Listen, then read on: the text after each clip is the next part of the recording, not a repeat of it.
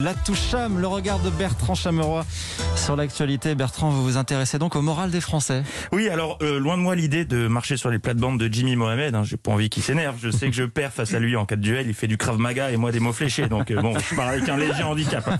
Pour revenir au sujet, un sondage a donc retenu mon attention. Sondage Elab pour BFM, dont la question est pensez-vous retrouver une vie normale?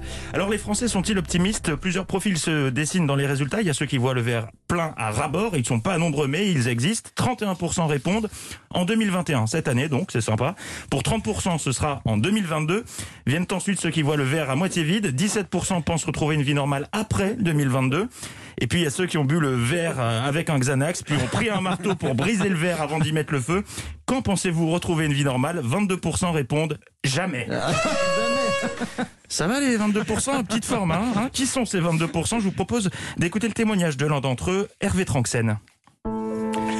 Jamais, jamais on retrouvera une vie normale. Non, mais c'est plié. Euh, Notre vie, c'est passé tous les jeudis avec Castex et Véran en point presse jusqu'à la fin des temps pour nous présenter des variants de variants qui ont fusionné avec des fusions de variants mutés. Didier Raoult tous les deux jours à la télé pour dire tout et son contraire.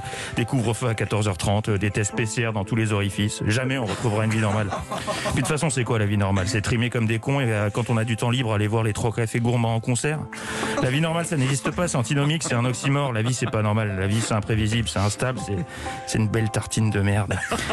Un témoignage euh, qui fait du bien. Alors, euh, si vous aussi vous faites partie de ces 22% qui pensent ne jamais retrouver une vie normale ou que la situation actuelle angoisse, il existe un remède. Le New York Post relaie une étude selon laquelle les tubes des années 80 seraient les plus apaisants pour l'esprit et de préciser que la techno arrive en dernière position du classement. Alors ça alors, j'en tombe de l'armoire.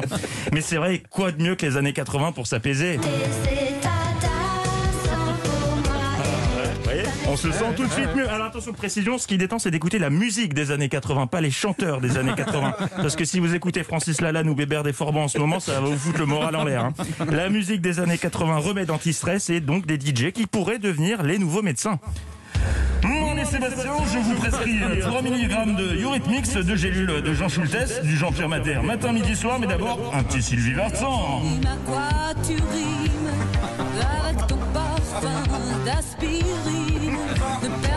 Bonne journée. Un- Vous avez choisi le mélange entre Eurythmics et Sylvie Vartan. C'est la meilleure cover qui existe. C'est vous qui le dites. Sur Europe 1. La Toucham, 7h44.